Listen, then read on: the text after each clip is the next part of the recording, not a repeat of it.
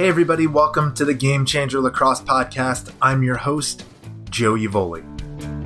The Game Changer Lacrosse Podcast is about talking to people who have dedicated their life to the game of lacrosse and learning about who they are, how they got to where they are today, and what they do to improve themselves and their teams. Be sure to follow us on Twitter at GC Sports, and if you're a coach or a parent, check out Game Changer Team Manager in the App Store. You can ditch the emails and spreadsheets. The free Game Changer Team Manager app streamlines communication, scheduling, and live scoring into one easy to use app. Game Changer Team Manager is 100% free for your entire team. Learn more at gc.com forward slash team manager or search for Game Changer Team Manager in the App Store. Today on the show, we have the associate head coach of Denver Lacrosse, Matt Brown. Coach Brown graduated from Denver University, where he was a four year starter for the Pioneers. During his time at DU, he accumulated 137 points. That's the sixth best in Pioneer history. He's also fourth all time for goals.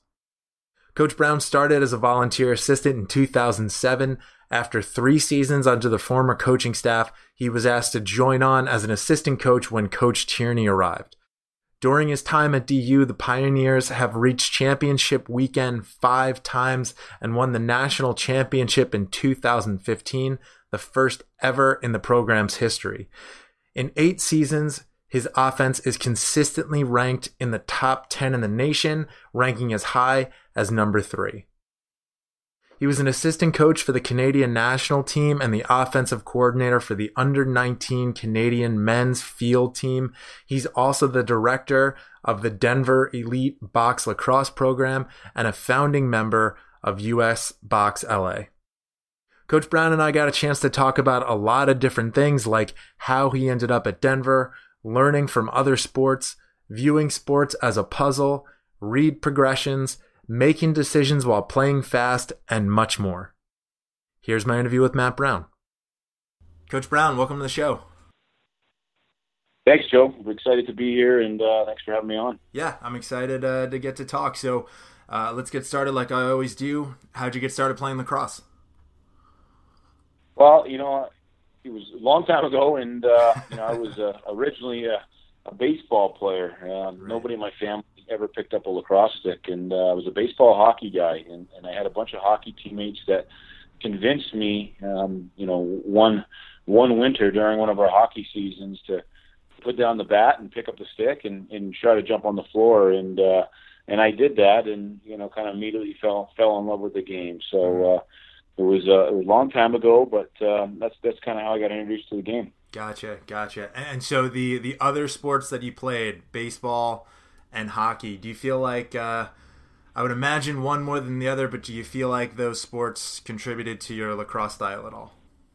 Well, I stopped playing baseball at that moment as soon as I picked up the lacrosse stick. So it was uh, baseball was was was long gone, but. Right. Uh, I played I played soccer. I, I played hockey. Um, played football, basketball all growing up. You know, mm-hmm. we were really busy in our household, but uh, you know, I think all all these sports really helped. They they complement each other. You know, hockey, you know, you have the continued play, you know, where you've got to continue to read and react and, and move on, you know, as far as when mistakes are made. You know, basketball is, you know, learning how to manipulate a defense and, and read a de- defense, you know, whether it be with, with the ball in your in your hands and, and, and off the dribble or, you know, whether you're trying to be a big man on the post and trying to box guys out. Um, right. You know, football, great footwork, you know, great footwork from a football standpoint you know, learning how to really plant your foot into the ground and, and, and taking off and, and soccer just from an endurance, you know, standpoint. So those, those were kind of, those were my five sports. They were, um, you know, they were fun to, I was into all of them at whatever season I was into. And, uh, you know, I, I really believe that uh, they all helped you become a better lacrosse player. Right, right. And so, at what point, uh, you know, what was it that made you start thinking like, all right, lacrosse is the sport that I want to play at the next level? Well, I think you know I was I, I was I loved soccer, but you know I wasn't the fastest guy in the field, and uh, my my feet weren't soft like my hands, you know, and so I had a little bit of stone feet, and uh, I knew I wasn't going to go that direction. Uh, football, I was I was kind of you know, plugged into to a line position, and and I I kind of got to the point of where I couldn't get much bigger, and uh, there was guys that were just towering over top of me. Uh, right. Basketball, basketball, I I was great around the hoop, but but I didn't have much range, um, and so it really came down to to hockey and lacrosse, and and I played hockey and lacrosse all the way up until college, and uh, really had to make a decision on which direction that that I wanted to go. You know, like like a lot of young Canadian guys, you know, hoisting the Stanley Cup above your head was, you know, was your dream. You know, you went through that scenario every day and on, you know, in the playing street hockey with your buddies. But uh, you know, I got to the point where I just loved the game of lacrosse and um, found a home here in Denver and uh, decided that this was the path I wanted to take. Right. Yeah. So, so can you tell us the story about? Uh, I'll get to why you decided on, on Denver in a second, but can you tell us the story about how you ended up at Denver? Yeah, I, I think it was um, you know senior in high school, so things were you know, quite different back then. Um, you know, I was playing lacrosse, I was playing hockey. I really knew nothing about what college lacrosse was other than Paul and Gary Gait, who were my idols growing up. They they both went to Syracuse, and, and Syracuse was the place I, I, I wanted to go, and uh, never got a call back from them, never got an email back from them. So that that was disappointing, but um, you know, I was working at a Safeway on a Sunday morning, and I'll never forget the day. You know, I got off a morning shift that started at uh, that started at 2 a.m. just kind of stocking shelves, and I got back home around 10:30, and and I just said to my dad, "He said I don't want to be doing this for the rest of my life," and uh, and and I put an email together and and you know sent it out to every single lacrosse program I could find online. Um, I even sent it to some programs that just that only had girls programs. I didn't know. You know, I didn't know what the Division two or Division three was, and um, within 45 minutes of sending those emails out, uh, I got a call from from the head coach of the University of Denver, and uh, I was really interested. And hmm. you know, two weeks later, he flew up to see me. A week after that, I flew down for an official visit, and there it was. I, I fell in love with the place and, and, decided to become a pioneer. Right. So, so what was it about Denver? Uh, what was it that made you decide on Denver? Well, I, I think at the time it was, you know, for me growing up just outside of Vancouver, it, it was the closest place to home, even though it was still a flight. Um, it was a startup program, meaning it was just entering Division One. You know, we've only been Division One since 1999, so we, right. we haven't been in for that long a period of time. Um, you know, I, I think the the immediate um, response um, was was obviously very impressive. Mm-hmm. And then when I came down on my visit, um, we have an associate athletic director here, a gentleman by the name of Ron Grahame, and, and Ron has, has been here for for I don't know how many years. He's probably been here for a total of 40 or 50 years. You know, he was a student athlete here as a hockey player. He went off and he played um, in the NHL. He played for the Boston Bruins, which hmm. was my favorite team growing up. And um, and and he was from Victoria. He was from British Columbia, and, oh, wow. and he played hockey across here at, at DU. And so I sat down and I met with Mr. Grahame on my official visit, and it really just it really hit home. You know, mm-hmm. I felt like I was I was back home in right. in the hockey lacrosse school, and um, you know, no big no no big football, no football at all. You know, mm-hmm. basketball wasn't big at the time, and um, you know they put a lot of focus into these two sports, and these were the two sports that that, that I had a lot of passion for, and, and I felt like it was just a, an immediate and, and great fit. Right, right. And so when you got on campus that first semester, did you feel like it was a fit right away, or was there some, you know, growing pains coming from uh, coming from Canada to Denver?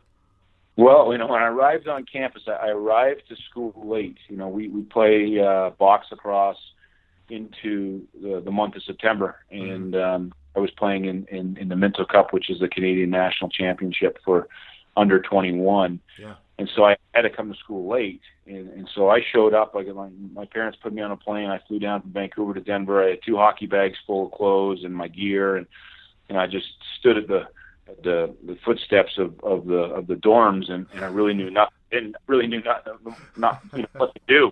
I was right. just kind of looking at. I said, well, you know, where do I go? Know, right. I was, first Canadian to come down here, and um, you know, and so it took me a little bit while to to, to get adjusted. Um, you know, I think for me, the the practicing, you know, five days a week to to one game, that was a bit of an adjustment. You know, I was used to practicing twice a week for two games. Um, you know, you know the long poles. I didn't play much field lacrosse um, leading up to that time. You know, I played a little bit of community field lacrosse, but which was really box on a field. You know, I think maybe had one sub for each team. You just didn't come off the field. It was kind of like a lacrosse meets soccer game. You know, right. you just you just ate out there, and, yeah. and you figured out ways how to catch your breath, and and right. uh, so the so the field game was was new to me, and um, and, and the culture was different. You know, I was coming from a a program up in Burnaby. You know, we went to ten straight Canadian national championships, and, and I was fortunate enough to be a part of six of those. And uh, you know, so we we had this winning culture. I was I was used to winning, and and um, you know that that was that was that was all I knew. And, and I right. came down here for a newer Division One program, and and we we've had a ton of great guys that have come through this, but that winning culture wasn't quite there yet. And mm-hmm. so, you know, there there was without questions, especially my first year, uh, doubt that I had as far as you know maybe this isn't what I should be doing. Maybe I should just go home. Um, maybe I should become a firefighter like most of my my, my buddies, or, or get a mm-hmm. trade and, and go into the working world and and um, you know, thank goodness I, I had a dad who who who didn't allow me to do that. You know, he, uh, if I ever called and complained, he said, uh, you know, he, he said, well, you're not coming home if you're leaving there, and, and he says you're going to tough this thing out. You made it, you made a commitment to that place, and right. uh, it, it, don't don't complain about it. Do something to make it better. And right. um, and, and I took that to heart, and uh, slowly, you know, day by day, we we as a whole started to change the culture here, and um, you know, and, and and we got to a point where we started winning games. Mm-hmm. You know, the the my senior year, we were one goal away from going to our first NCAA tournament, and the next year, those those juniors at the time were seniors. They were they were a great group. They they took the Pioneers to the first NCAA tournament in 2006, and so that was a huge accomplishment. And uh, we've just put another foot forward ever since then. Right, right. So, can you talk about? I do want to get to your coaching career in a second, but um, I wonder if you can talk more about how you approach the transition from the indoor game to the outdoor game, especially since it must have been such a quick transition for you. How, how did you sort of, how did you learn the nuances of the outdoor game, um, you know, so quickly?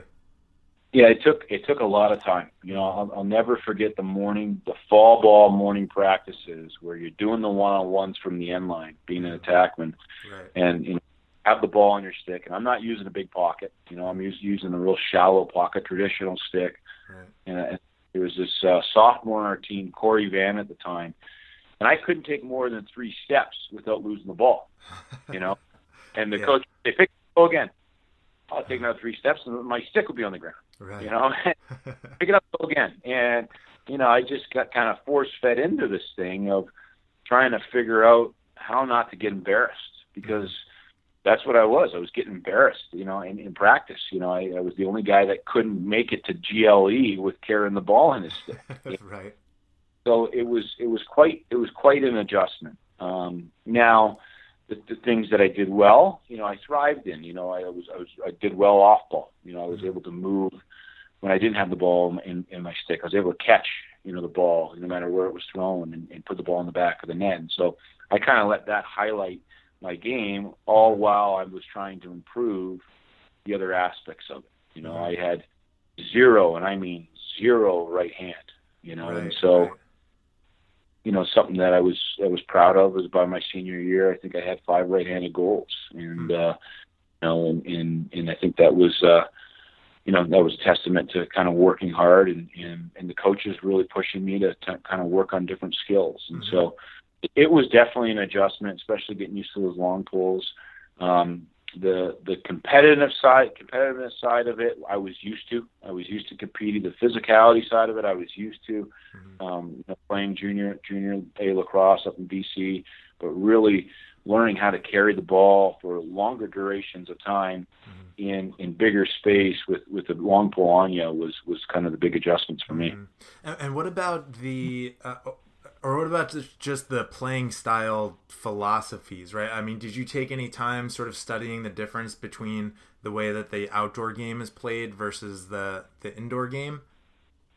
Yeah, I think I, I think being more of a crease guy, more of an off ball guy, I kind of got the opportunity to see it maybe better because the mm-hmm. ball wasn't my stick as much. Right. You know, I I was always on the crease, or if I wasn't on the crease, I was on the wing and I was clearing through to the crease. And so, you know, the the stick to the outside downhill dodge, um, you know, using behind the goal more, um, which really wasn't a big thing in, in, in box across. and, and I think you're starting to see that trend happen a little bit more in the box game. I think it becomes a little bit more valuable, but you know, using using X and, and swinging the ball through, and then you know, also just the range. You know, the, the mm-hmm. guy guys having the ability to to shoot the ball on the run from 10 to 14 yards, or stepping down inside of 15 and, and letting it fly. I think it was pretty that was pretty eye opening. But I did get I did I was able to pick up the patterns and the reads and you know how defenses play.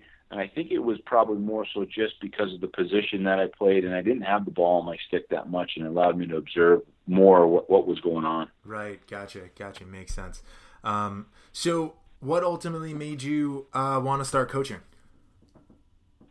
Well, you know, I went, went to DU here, graduated, uh, and had got a degree in finance. And um, you know, my my big thing my senior year is I was going to stay in the states. I was going to get a work visa and you know put my degree to use. I got a job for a small with a small financial company here uh, just outside of Denver, and I was all gung ho to, to start that. And you know, started in in uh, July immediately after graduation, and, and wasn't going to go home and play summer box and I worked there for about uh, you know five six months, and uh, I was just sitting in the office one day, and it's beautiful tall building, and I was looking out the window, and it was just it was just gorgeous outside, mm-hmm. and I was like, man, I, I just I don't want to be doing this the, the the rest of my life, and and so you know, we just had the NLL draft, and I got drafted down to to play um, play in Arizona, and the coaches in Arizona were were you know asking if I'd like to move down there, and uh, so I came home from from work one day, and, and I was living with my girlfriend, my wife, my now my wife, and I asked her, I said, "Do you want to just pack up and move, and you want to go to Arizona for the for the winter?" And she right. says, you know, immediately she says, "Yes, absolutely."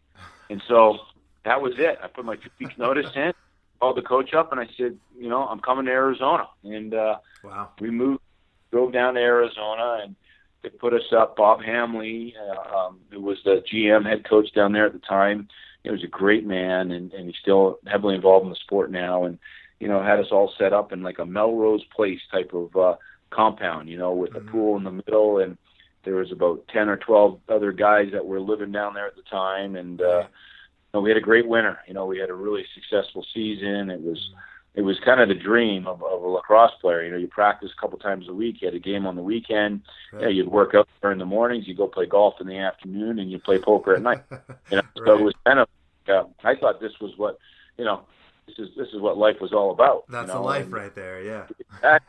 so, so we're driving home. At The end of the season. Season's over. We're driving back, and I got a call from my old coach, Jamie Munro, here at the University of Denver, and he said Matt, he said, "What do you think about coming on and being the volunteer?" He says, "We got to, you know, our volunteer uh, stepped away. He's not going to do it anymore. I'd like you to be a part of it." And um, immediately I said, "Yes, I, I, I'd love to." And, and hmm. the reason why wasn't necessarily because I knew that I wanted to coach at the time, but it was because I, I wanted to give back and, and be a part of a place that gave me so much. And hmm. uh, hmm. then I had an opportunity to go back and, and, and coach at DU, and um, spent one year as a volunteer, and uh, you know, within two weeks of coaching, I knew this is what I wanted to do, and being around the guys, and um, you know, took on a full time position the following year, and, and you know, been here ever since. So, uh, well, it's been it's been a lot of fun. It's uh, um, it's it's been uh, it's been great to see the development of our program, and uh, mm-hmm. it's been amazing to be a part of a, a special school that that gives our lacrosse program so much support. Right, right. So, do you know? Uh, I mean, this might be a hard question for you to answer, um, but do you know why he reached out to you? Like, why why was it you that he called to be the, uh, to be the volunteer? Yeah, maybe maybe the other nine guys said no. You know, I don't know. Uh. I, I I don't know. I'm not sure. You know, yeah. I'm not sure. But we had we had a close relationship. Uh, mm-hmm. Jamie taught me a lot about the field game. He taught me a lot about you know some some individual skill sets that that I still teach to this day and uh you know we we were close you know I worked a lot of camps with Jamie when I was down here as a student athlete and um, you know, he probably saw me teaching the younger kids, and um, right. know, the the one thing I, I would say is I, I was very pa- passionate about the University of Denver, and, and mm-hmm. I think that was that was apparent, and so you know that that probably played a factor in uh, in, in him giving me a call to to ask me to come back and be a part of it. Right, gotcha, gotcha. So what did uh what did you learn that first year as an assistant coach? Well, I, I learned I learned a ton of things. You know, I learned um, you know, I, I learned from seeing it from a different lens, you know, being on the sideline. And, mm-hmm. you know, I, I think schematically, what that was a big jump for me, X's and O's wise, of, of all, all areas of the field. You know, I had a good grip on the offensive end of the field, but, you know, learning more of the, the rides and riding and clearing, the, um, transition, you know, from offense to defense, the defensive end of the field, you know, working working alongside with with John Torpey, who who's a great coach and and uh, you know great friend, and you know our our offices, our, our our desks were literally five feet away from each other in, in a room that was probably you know ten by ten, so we were squished right. into the room, so we got to know each other very well. Um, you know, I learned about how to run a program for the good and for the bad, and you know maybe I didn't know it at the time, but but as as time went on, I, I realized you know what you know how to run a program, you know, and mm-hmm. and not just you know the the on field stuff is such a small part of this thing. There's there's 90% of it is, is, is happening away from the field and, and, you know, just meeting with guys and, and how to manage relationships and manage people and, uh, mm-hmm. set expectations and, and, and hold people accountable. So there was, there was a, a lot of things I learned for the good and the bad mm-hmm. in my first couple years of coaching, but, uh, uh, it, it, it was, it was definitely quite the experience. Right. How did you approach learning, um, you know, the additional X's and O's, um, you know, as an offensive player. Like, you know, when I think back on, um, you know, I, I, could I could tell you anything you want to know about the offensive side of the field when it comes to the riding and clearing. I'm a little I'm a little more hazy, and then you know, in terms of defense, uh, there's very very little I can tell you. How did you sort of pick that? How did you pick all those things up? Um, you know, as you were learning. I think just being a, a little bit of a, a wallflower for some meetings. I would always be, I'd always ask guys if I could come in and listen to them. Um, you know, Jamie Munro would talk to, to Dave Cottle, Coach Cottle, quite a bit on mm-hmm. different types of theories that that he had, and, and I remember just kind of you know, always waiting to hear if he was on the phone and just coming and taking a seat and, and having a whiteboard on my lap and kind of going through what he was talking about, hmm. you know, in my own head. And, um, you know, I felt like that was a great, um, method of learning. Um, and then, I, and then the whole film aspect, you know, when we were playing, you know, we watched film, but we had the old VHS tapes, and you know, you, you couldn't be really efficient with your film time. You were fast forwarding and rewinding spots you wanted to show more, right. more than time watching actual clips, and so there was quite a few eyeballs that were you know closed and guys dozing off in those film sessions, uh, you know, and so mm-hmm. you know I, I think it's changed now, and and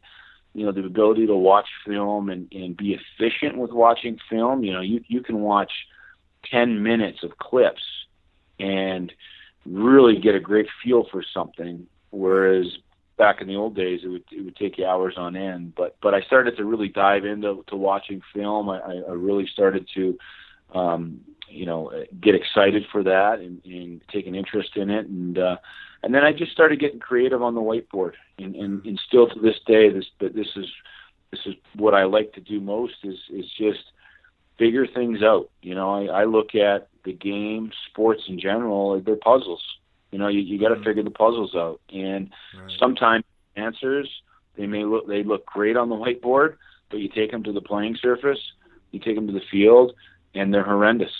But that is, that's all part of it, and right. uh, you know, it, it uh, it's okay to be wrong. You know, mm-hmm. but if if you're wrong and you don't make the correction, then then then you're really wrong. You know, right. but if you're if you if you're wrong and you make the correction, and and you move forward to finding a better solution that's the fun part you know figuring this thing out from the x's and o's. And uh you know that's kind of how i really you know developed a passion for it.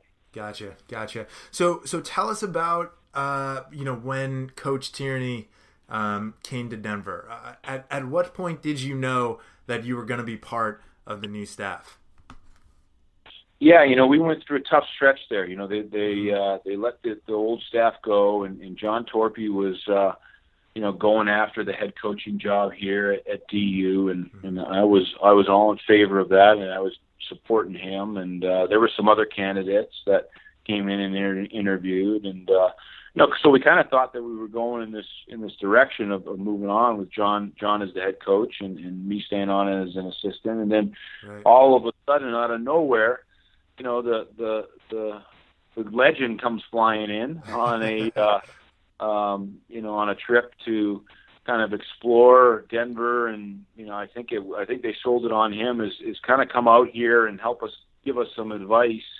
Right. Um, next thing you know, like like a lot of people, uh, he kind of fell in love with the place and uh, fell in love with Denver, and then obviously his son Trevor being out here played a big factor in that, and uh, you know, next thing you know, Bill Tierney is is named the, the head coach of the University of Denver. I think that took everybody. Um, everybody was shocked, you know, at at, right. at that. Um, everybody was was really really excited, um, except for me.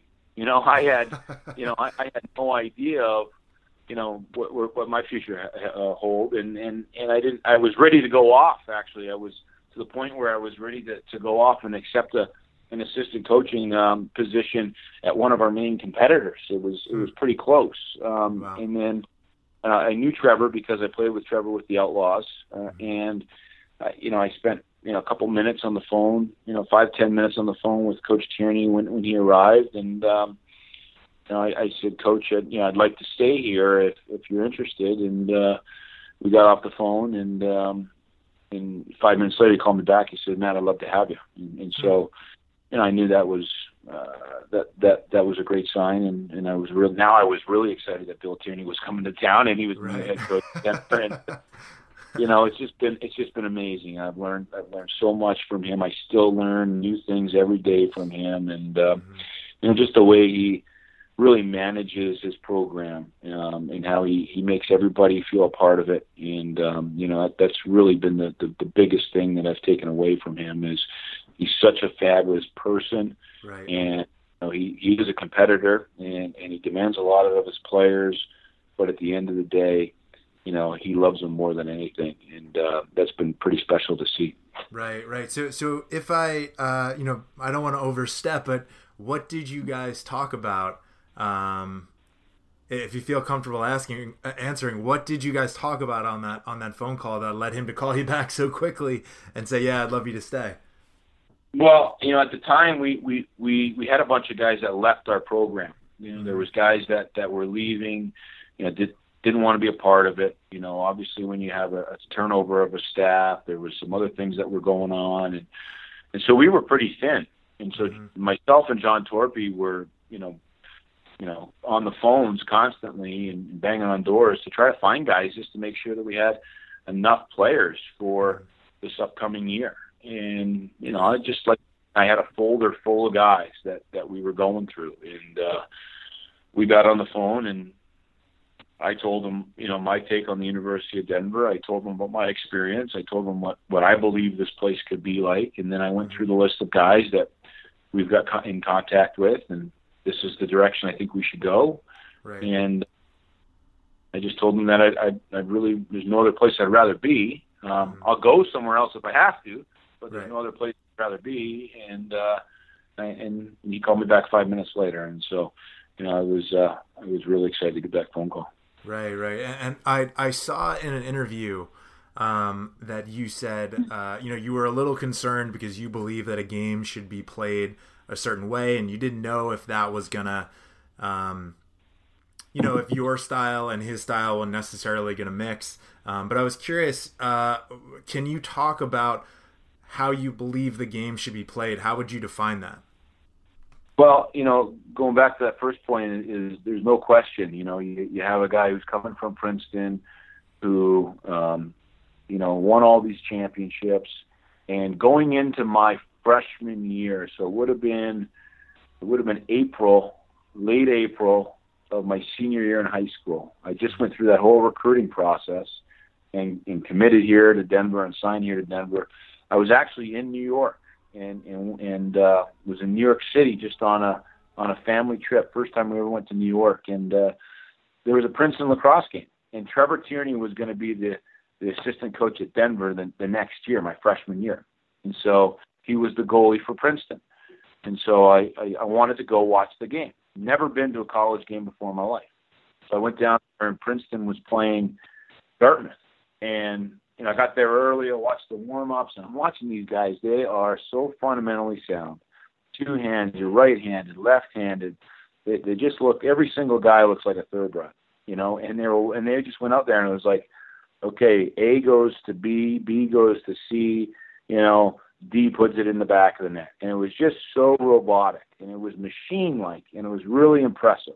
And I was like, wow, I'm like I've never seen anything like this. But this wasn't what I was really like, you know. Right. And so, go fast forwarding, um, you know, six, seven, eight years, nine years later, you know, when when when I talk about, you know, I believe the game should be played a certain way is I believe in teaching guys how to play, not just how to run plays. And mm-hmm.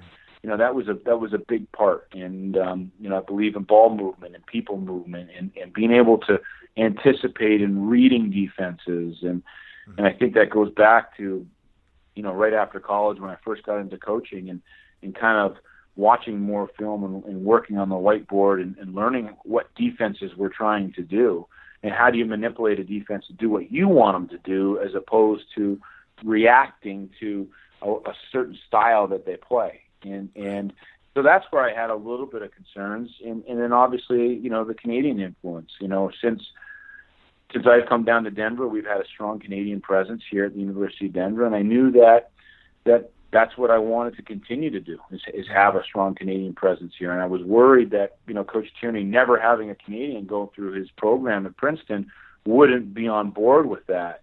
But it was the exact opposite. You know, he mm-hmm. played in the first ever National Lacrosse League, which was the indoor league, you know, way back when, and um, he loved the box game, and uh, he tried to get a couple Canadians. They just probably weren't smart enough to go there at the time, you know, and so, um, right. you know, I think we once we started talking and we started figuring this whole whole thing out, there was we had a lot more in common than not, mm-hmm. and it was it was at that point where I knew this was going to be this was going to be a lot of fun to work right. underneath and to work alongside of him and um, and do this thing together. So um, it's been a blast um, gotcha. ever since. Right, right. So so uh, you know you're you're talking a little bit about combining you know the uh, you know the American game with the with the Canadian game. I, I, I, wanted to ask you what is, or if you can describe what is what is ball side, inside, backside. Can you can you tell uh, you know the people listening sort of how that fits into your philosophy? Well, I, we we just talk a lot about ball side, inside, backside as as far as a progression, a progression of you know, when you receive a pass after a dodge has been being made and, and you've drawn a slide, a progression of when you receive a pass after a, a two-man game has happened and you've put a lot of pressure on on the defense. You know, I just I, I felt like the reason why we talk a lot about that is I felt that there was a there was a period of time with our program where we were just missing looks and teaching guys how to how to see the field correctly and how to you know, you know go from one side to to the other. You know, there there's a lot of good looks on the on the same side that you're received the ball from, whether that's a middie that's just dodging down the alley, who's drawing a slide, or who's drawing a hedge into that area um, and, and kicking it to a guy, kicking the ball to X. Well, there's a lot of open space immediately behind the Dodger. There's a lot of open space on the crease on that ball side. And and then how do you push? How do you continue to make that read as you're pushing your your feet? You're moving your feet opposite of the direction the ball came from, and still look inside now to whatever type of crease action you have going on, and then and then you know finally can you get the ball quick enough to the backside where you can wind up in in in you know hitch and go or you know one step dodge you know or, or shoot around the screen um, and, and so those, those are just kind of the progressions that we talk about and mm-hmm. it takes a long time it, it that goes back to being a teaching guys how to play not just necessarily running plays Mm-hmm. You know, there's multiple looks within a given offensive set. You can watch a, a possession with no with no structure to it, and and you can see all these different looks within them. And and and that's kind of the fun part as far as teaching, you know. And right. so ball side, inside, backside is is a progression, a read progression after your offense is being initiated. Right, right. So it, it's sort of like uh, uh, it's sort of like what coaches tell like their quarterback where they're supposed to look during a given passing play, essentially. Correct. Yep. Right. Almost identical. Yep. Right. Right. Um, so, uh, so actually, I'm curious. How do you how do you go about teaching that? What what sort of drills or um, you know how, how do you sort of how do you sort of instill that in in kids, especially new kids who come to the program, and maybe that's not second nature for them? Well, I, I think you got to break it down. You know, I, I think it's easy to talk about, and it seems pretty simplistic when you when you're just kind of going through it in discussion. All that that's that makes sense. That's that's pretty easy. I can pick that up. But if there's a lot there, you know, and so what you need to do is you need to you need to break it down. You, you need to you know just work on it in basic stick work drills. And so you know whether it's a three man stick work drill where um, let's just use the guy at X for example is catching the ball and, and he's throwing it back to a follow or a mirror man on the same side that the dodge came from. You know I think you hammer that home. Um, how do you how do you teach him to throw that pass? You know is that a is that a no look pass? Mm-hmm. Is that should that have arc on on it? Should that be a line drive to him? Mm-hmm. Um, where should he be catching the ball at X?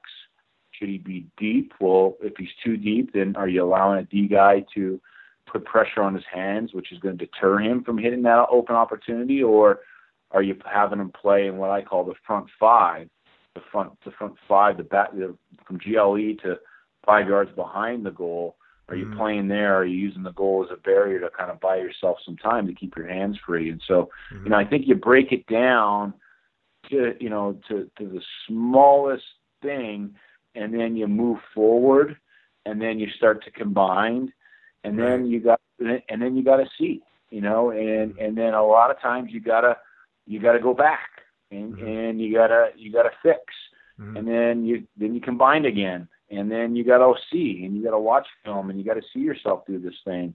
Right. and, and and then you got to repeat and repeat and repeat and repeat. And and that that's how you got to that to me that's how you got to develop. And and it mm-hmm. takes a lot of time. You know you just can't go out there and say okay here's here's our progression.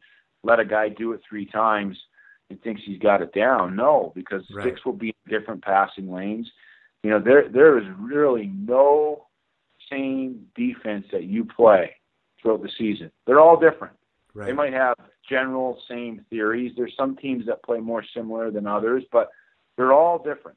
You know, mm-hmm. one team might have more of an emphasis of getting sticks and passing lanes. Another team might be more about keeping their sticks down out in front of them and staying in a lower stance uh, for longer durations of time. That that all changes your looks and your openings that that you have. And so, mm-hmm. I think educating your guys, going back to the comment of teaching guys how to play and not just plays, I, I think that's really important. Right, gotcha. Makes sense. Makes sense. So, from the uh, from the offensive side of things, how do you approach each new season? Are you um, are you looking for players that sort of fit your offensive playing style, or are you trying to um, are you trying to adapt your offensive playing style to the the players that you have? How, how do you sort of approach that? Well, a little bit of both. You know, I think from you know putting this thing together, the puzzle together. You know, you don't want guys that you don't want too many guys that are all the same. You know, I'm a big believer in having guys with a different skill sets and um, you know different skill you know different abilities um, you know whether that be big guys small guys you know range guys inside guys feeder guys righties lefties two-handed guys you know you want to blend it you want to mm-hmm. blend it together and so in the recruiting process you know we we, we like to try to recruit guys that we feel can kind of fit an area of a mold of of, of our offense but at the mm-hmm. same time you know, you, you don't always know what you're going to get um, in the recruiting process, and, and sometimes that changes. Sometimes a guy's game changes, and so I think the worst thing a coach can do is be so rote in his ways that he says, "This is the, o- the only thing we're going to do, or the only way that we're going to we're going to play," and and just be like that, you know, all the time. You know, to right. me that, that that's a coaching mistake. You know, mm-hmm. from my my my vision of it is that we, have got to get the most out of our guys, and mm-hmm. sometimes that means getting the most out of our guys is maybe changing what we do some. Mm-hmm. Um, you know, but it, it, you can change what you do, but you can still have your same theme of being unselfish, ball movement, people movement, just putting guys in different spots, maybe attacking from some different areas, or or sometimes that comes into play with just you know managing your lineup. You know who's mm-hmm. playing with who. You know who complements the other one better, and and so I think those are all things that, that you look at. So I think from from our standpoint, when it when it comes to uh, when it comes to a new year, the thing that hasn't changed is you know in every fall what we try to do with our guys is we try to push them to play as fast as they can and put as much stress on on them to make decisions while playing as fast as they can, regardless of what we're doing. And there's not a lot of time spent teaching a whole whole bunch of the actual you know offense. It's it's more of just principles and themes because right. if you can get them to that speed, that's great. You might realize that you're a team that can play that way, mm-hmm. but you might realize that you know you're a team that maybe is not you know made to or, or, or put together to play that way. So you can always pull them back a little bit. Mm-hmm. But if you never get them there, you know, and push them to play as fast as they can, it's it's hard it's hard mid season to, to to kind of instill that. And so right. I, I think you know there was a point last year where um, you know, we, we really focused, uh, you know, a ton in the fall and on, you know, 60 second shot clock, all these different types of rules, sometimes a 30 second shot clock when you cross the center, just mm-hmm. to put, put pressure on our guys to, to, to go to goal and make plays happen. And, and, you know, at the beginning of the year, we kind of played like that. Midway through the year, we pulled it back a little bit. We need to be a little bit more possession based. And then there was a point, there was a point kind of in the, early second half of the year where we need to speed it up again, and, and we could do that because we train that way and right. we practice that way. Um, and then and then when it's all said and done, you know, when you get to when you get to uh, the NCAA tournament, you know, all, all things tighten up. You know, whether you want want it to or not, it tightens right. up because possession just becomes so valuable. So, right. uh, but we definitely try to push our guys to to play as fast as they can, um, especially in the fall, to see what we're capable of doing. Gotcha, gotcha. So you, you started touching on this a little bit, but um, you know, on the offensive side of things, can you walk us through what a typical in-season practice is for you guys? Yeah, I think I think in season, um, you know, once once you hit January, you come back from the the, holiday break. Um, you know, we usually get going around the middle of January. You know, with with some sort of first exhibition game in the beginning part of February. But but a typical practice would be, you know, our our young men go to school from 8 a.m. to to two, um, and then we practice from at 3:30 every single day. So, you know, after two o'clock, you're getting a bite to eat. You're you're going to the training room. Um, there might be a film session for the offense or or a certain line or the man up group or the attack group. Um, so you know we watch we typically watch 15 20 minutes of film um, we like to get guys out there a little bit before practice and do some pre-practice stick work or pre-practice shooting, which is organized by the guys and led by the guys themselves. You know, typically a, an upperclassman or, or a captain. Um, you know, I'll give them a, a theme we want to work on. It's maybe going to be a theme for them for the day or a theme for the week, um, and get some reps out there. Use it also as kind of a warm up. Um, you know, and then and then when the whistle blows at, at 3.30 and the bells go off um, we get together and, and we break it down and, and, and we get into our practice with, with our dynamic you know we call it jog agility stretch and our strength coach comes out and leads that and then as you get into the meat of practice you know we, we come back after that and, and do you know some sort of uh, skill work um, whether that is stick work or shooting um, or some sort of uh, uh, footwork from an offensive standpoint um, we typically get up and down a little bit right after that, some sort of transition where, you know, you know, as an offensive guy, you, you want to feel good at the early part of practice. You want to put the ball in the back of the net at the early part of practice. It just kind of gets right. you into it, you know. And so, you know, we'll do a lot of three on two drills, a lot of four on three drills, scramble type drills where, you know, you get there's there's contact being made, but you're, you know, you're getting an opportunity to make a play and, and finish the ball and mm-hmm. um, you know put the ball in the back of the net, and then. Right typically after that, we'll we'll break into to, to two half field drills. Um, one at my end, uh, offensive uh, emphasis at uh, at John Orson's end, a defensive emphasis, and uh, you know whatever the teaching point is for the day, and um, and then and then we'll do some six on six in half field, or maybe some face off in the half field, or some scramble in the half field, um, and then we'll play, and then we'll get up and down and do some full field. Um, and, and typically when we do full field, there'll be some sort of theme to it. You know, there'll be maybe it is a, a 30 second shot clock. Maybe it is a, a point for a ride back. Um, maybe we'll throw a, a new ball in there and, and work on attack scramble. You mm-hmm. know, and so it's attacking and learning how to box guys out, uh, which is going to be very, very important this year, especially with with any right. type of defensive push. You get a reset to 80 seconds. Mm-hmm. You know, learning how to get in front of your defender and boxing them out, and and you know, and, and if you got to take a push, take a push. Mm-hmm. You know, to to get that 80 seconds is going to be really important. So, um, you know, we do that, and then we and then we always end the day with some sort of competition, whether it's you know what we like to call ping pong, where we kind of go back and forth, you know, man up, man down. You know, one end's going while the other end's getting organized. That that ball's dead. We flip flop to the other end, and mm-hmm. you know we keep score. Um, but but I think competing is, is is a good way to bring the most out of your guys as as well. So you know, that's kind of a, a typical day. I would say the thing that we do probably more so than than a lot of places is is we do a ton of stick work. You know, we do a ton of stick work. You know, if we're going to pass the ball and catch the ball as much as we do, then we've got to be able to do it correctly and do it right. efficiently. Um, you know, if, if that's the way we're going to play.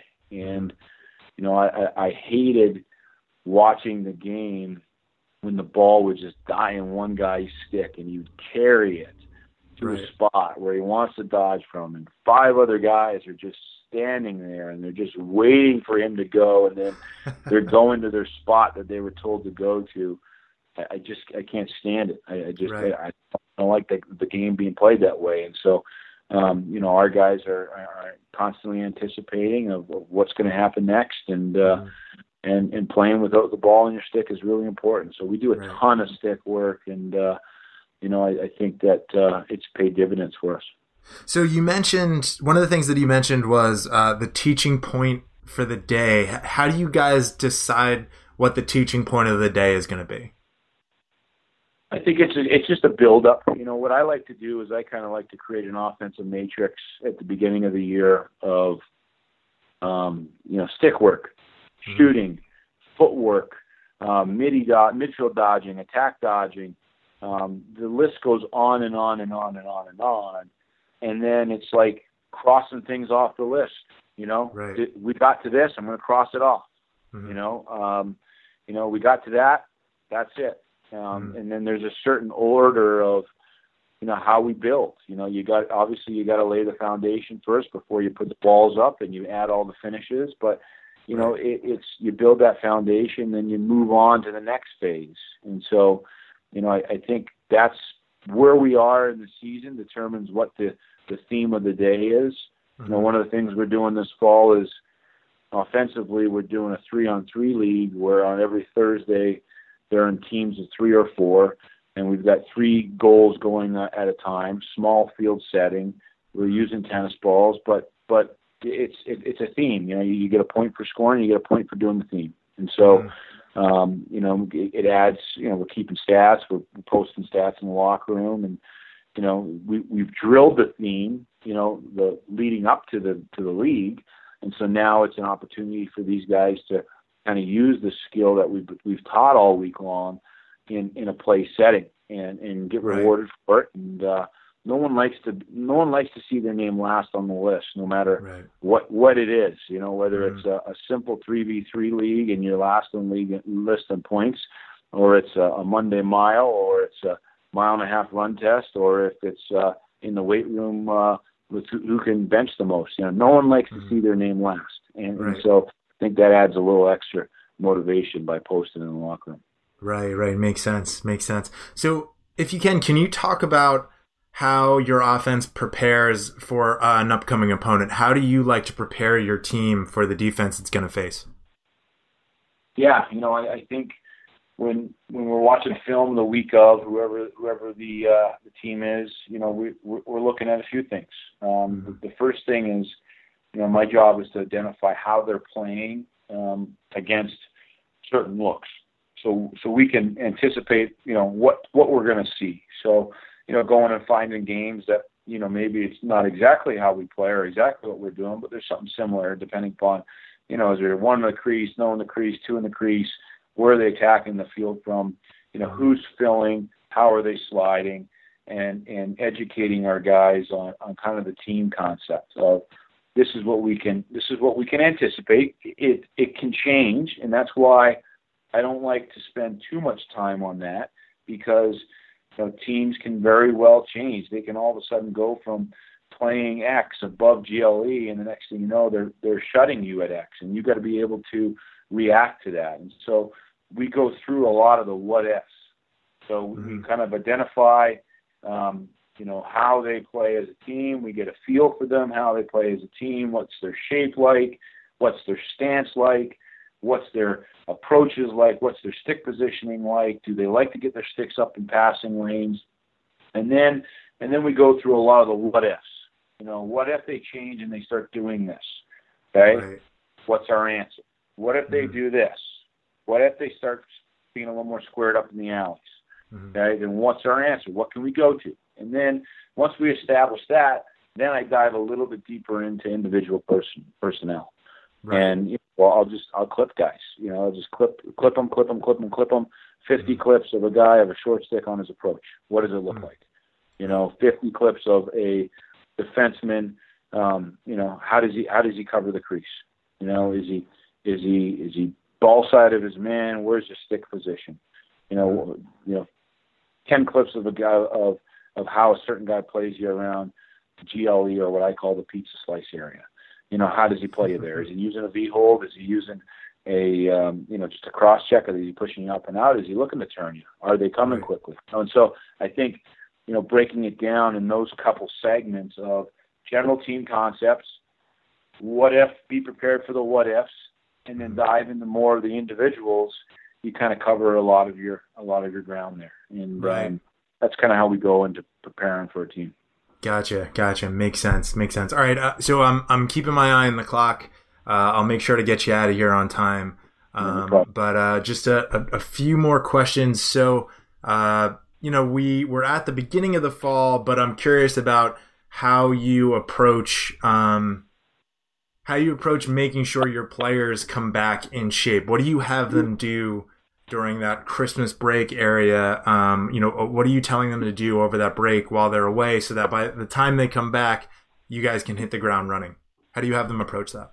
Yeah, no, it's, it's that's a great question, and uh, you know, we we are a little different because we are on the quarter system. So, you know, we go from right after Labor Day to right before Thanksgiving. That's a ten week fall quarter, and then we're off from Thanksgiving until January. So that's hmm. that's six, sometimes seven weeks off.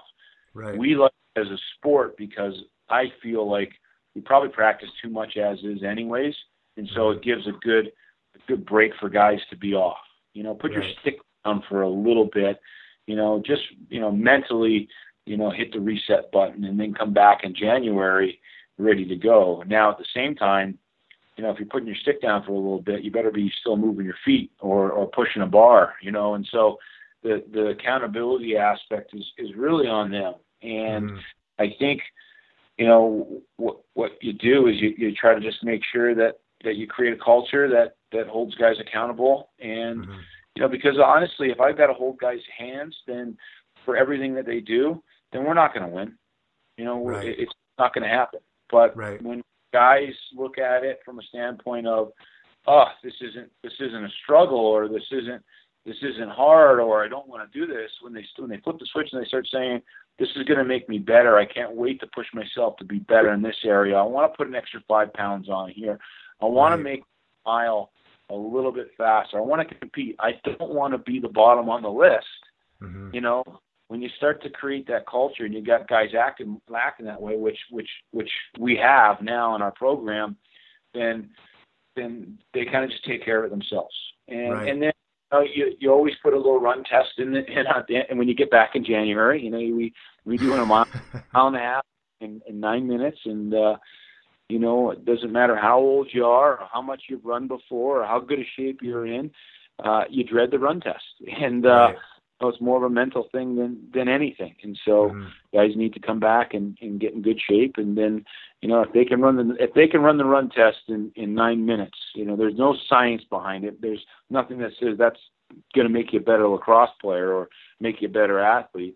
It's just right. more mental grind. But if you can do that in in nine minutes, then we can get you back and get you in pretty good shape in, in a matter of a couple of weeks. So right. Uh, so that's kind of what we do. You know. Gotcha. Uh, the, yeah. The other, thing, the, the other thing I would just say along those lines, you know, maybe more so not not during the winter months, but but during the summer months is is is what we've kind of focused on. You know, when I when I look at other sports and being a big hockey guy, I'm, I'm a big hockey fan. I mm-hmm. watch a ton of college hockey. I watch a ton of NHL. And When I watch our hockey guys train, they're they're training not only for you know their current team, which is the most important thing right now, and not only for mm-hmm. just winning national championships, but they're really cha- they're really training for a career. You know, they're they're mm-hmm they're working throughout the summer months with whether it's a personal trainer, whether it's a group that they go to, whether it's staying here locally and working with strength and conditioning coaches, but they're they're they're just they're training to be a professional in what they do. Right. And right. unfortunately, um, we we haven't had that in, in lacrosse, and mm-hmm. and I believe you know it has a lot to do because we don't have we don't really have a pro league. You know, right. uh, we have two pro leagues, and I believe that you know that they're both doing well. I, I'm a big believer in the NLL, and I love the direction that they're going. And, and I really believe that in the next few years, this is going to be a full time job for these lacrosse players, which right. is going to help in return help the college game. Mm-hmm. You know, and but we, we never really had this focus of, you know, how do lacrosse players, how do college lacrosse players train during the summer months? You know, we right. would we would try to send one or two kids to Canada here here or there to to play box during the summer months and you know that that was great although you you know sometimes you'd send kids up there and they'd play one game and then they they'd, they'd end up sitting in the stands for the rest of the summer so you're not getting anything out of that and you know a little different culture north of the border and um you know a lot of these guys can't you know weren't able to work because of work visas and so hmm. you know what what we what we wanted to do was how do we create an environment locally or, or stateside to have guys push themselves and, and be better and train throughout the month. So we started this collegiate box program two years ago in Denver, and uh, it's just taken off. And so this hmm. past summer we had 15 guys that stayed local and uh, you know got jobs, internships, and we're playing in the summer box league, which was you know a 10, 12 game regular season with with playoffs. There was two games a week, one practice a week. There was you know, great guys coaching the league, you know, but overall they were just really competing, and uh, it's been amazing to see the development uh, of our players that have participated in it, and I think it's going to be, I think it's going to be a big part of the future of of college development uh, hmm. moving hmm. forward. And where uh, is there a URL that you can send people to to check that out to learn a little bit more about it? Yeah, it's on it's on our, our US Box LA US USBOXLA dot com website and um, we started here in Colorado two years ago. We've got six teams in Colorado. Uh, we have four teams in Ohio, um, three in three in Columbus, one in Cleveland. They'll have probably four in Columbus, two in Cleveland this summer. Hmm. Um, Buffalo is going to have three teams this summer. Rochester is going to have three teams this summer, and there may there may be another location as well. And so, um, you know, it's it's it's, not it's obviously not as serious as being on a college team. You know, um, you know, we have really no affiliation with it other than kind of coming up with the idea. Um, and you know, it's coached by you know guys in in the community. There's a lot of our former players that guys like Eric Law and Taylor Young that are kind of in the working world now that enjoy kind of co- coaching this caliber of player. Um, right. You know, it's a Division One, Division Two, Division Three club guys, and mm that's great, you know, because we're, we're given a pretty unique experience for maybe some guys that, you know, go to school and play lacrosse at, at maybe some of the lower levels, but, but, but, you know, don't have what, what some of these, you know, high profile division one programs have. And so this has been a big part of it. And, uh, right. you know, I, I think it's just been a fabulous thing, and I'm, I'm really excited for the growth of it. That's great. That's great. I'll uh, for anybody listening, I'll make sure to include a link in the show notes for the episode, um, so you guys can check it out.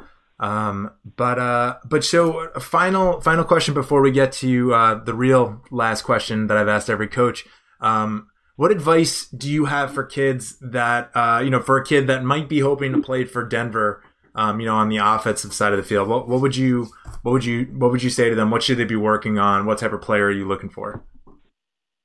Well, you know, I, I think it's you know what you're looking for is you're looking for guys that are doing the right things when when the coach isn't around, and uh, you know guys that are really pushing themselves on on, on their own. You know, what what I'm not looking for is you know what, what we're not looking for is is guys that just take a bucket of balls and dump them out and try to shoot it a million miles an hour from you know step down at, at 12 yards for right. for for 30 minutes and think that they've accomplished something. You know, I think you got to push yourself to be different, to try new things, uh, expand your your game. You know, add more tools in your toolbox. Um, and, and we're looking for guys that have good habits in in just life.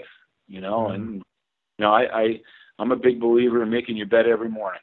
You know, I feel like it's the it's the best thing to do to start your day off. You know, I'm a mm-hmm. big believer in, and I said it before, crossing things off the list.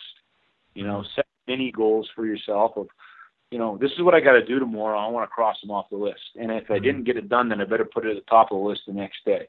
I think right. there's, I think there's a reward, and I think there's almost like a, um, you know, there's there's some sort of release inside of you when you put a line through some words, and, mm-hmm. and that feeling of accomplishment. And then and then I'm a big believer in preparation. You know, mm-hmm. preparing for tomorrow you know, and, and if you go into tomorrow without thinking about it, um, then, you know, you're not going to be ready for everything that's been thrown at you. And so, you know, you spend, spend 10 to 15 minutes before you go to bed preparing for what you got to do tomorrow and then get up and do it mm-hmm. all over again. And so, you know, I think just from a habit standpoint, I think those things are, are really important. Um, you know, we talked at the beginning of this this this show about you know, playing a bunch of different sports, you know, and how each one of these sports, you know, complements the other, you know, and, and I get it, you know, this, this recruiting thing has been crazy. Um, it's, it's really, the recruiting piece of it has really forced guys into, into, into, you know, individual sports and, and specialization of just one sport, but right. it really that's not what's best for you. It's okay if if you don't go to that showcase. It's okay if you don't go to that tournament. That's right. not where, ultimately, that's not where you're going to be recruited. Where you're going to be recruited is in your own backyard, at your local high school field, uh, in the gym on your own, um, making your bed in the morning, crossing things off the list, and preparing for tomorrow. That's when you're. That's where you're going to be recruited because coaches find those guys. We find them, and it's it's it's kind of. Uh, but the best feeling when you're recruiting somebody is is kind of finding the guy in, in not your typical setting. You know, not finding them at, at, a, at a big giant generic recruiting tournament in the hot summer right. month. And you know, it's it's kind of finding them other ways, and, and they and, and they will be found. So, you know, I think those are all things are all important. But it's a great game. It's a great sport. You know, I'm I'm very blessed to to have it in my life, and uh, hopefully continue to be a part of it for a long time. Right, right. That's awesome. That's awesome. So, last question before I let you go. Uh, what are three things everyone should be doing every day to get better at whatever it is they do? It doesn't have to just be lacrosse. Well, I think those those three things are are, are kind of uh, you know what I touched on. You know, mm-hmm. I think make head cross things off your list and prepare for tomorrow are, are three things you should do to be better every day. And I think you can take that. I think that you can take that and, and insert uh, lacrosse. You could insert school. You can insert, um, you know, family you know, life. You can insert, um, you know, being a good um, brother or sister, a good husband, a good brother. You can insert anything you want in there, and if you kind of do those three things um, and, and focus on those three things, um, you can accomplish anything. And so that right. that was foundation. Gotcha, gotcha. Well, listen, Coach, thanks so much for taking the time. I'm sorry we went a little bit over, but this is a blast. I'm happy we had the chance to talk. Hopefully, we can talk again soon. But thanks for coming on. Joe, thanks for having me, and, and thanks for all you're doing for the game. Thanks for listening to today's episode of the Game Changer Lacrosse Podcast. I'm your host, Joe Uvoli. You can follow me on Twitter at Joe Uvoli. You can find more episodes of the Game Changer Lacrosse Podcast on the season at theseason.gc.com. If you like the podcast, please take a second to give it a positive review on iTunes. This helps more people find the podcast.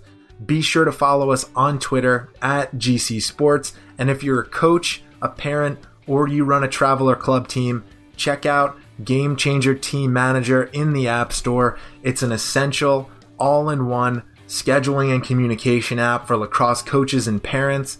Game Changer Team Manager is free, it's easy to use, and it doesn't serve ads. Learn more at gc.com forward slash team manager. Until next time, keep working and keep getting better.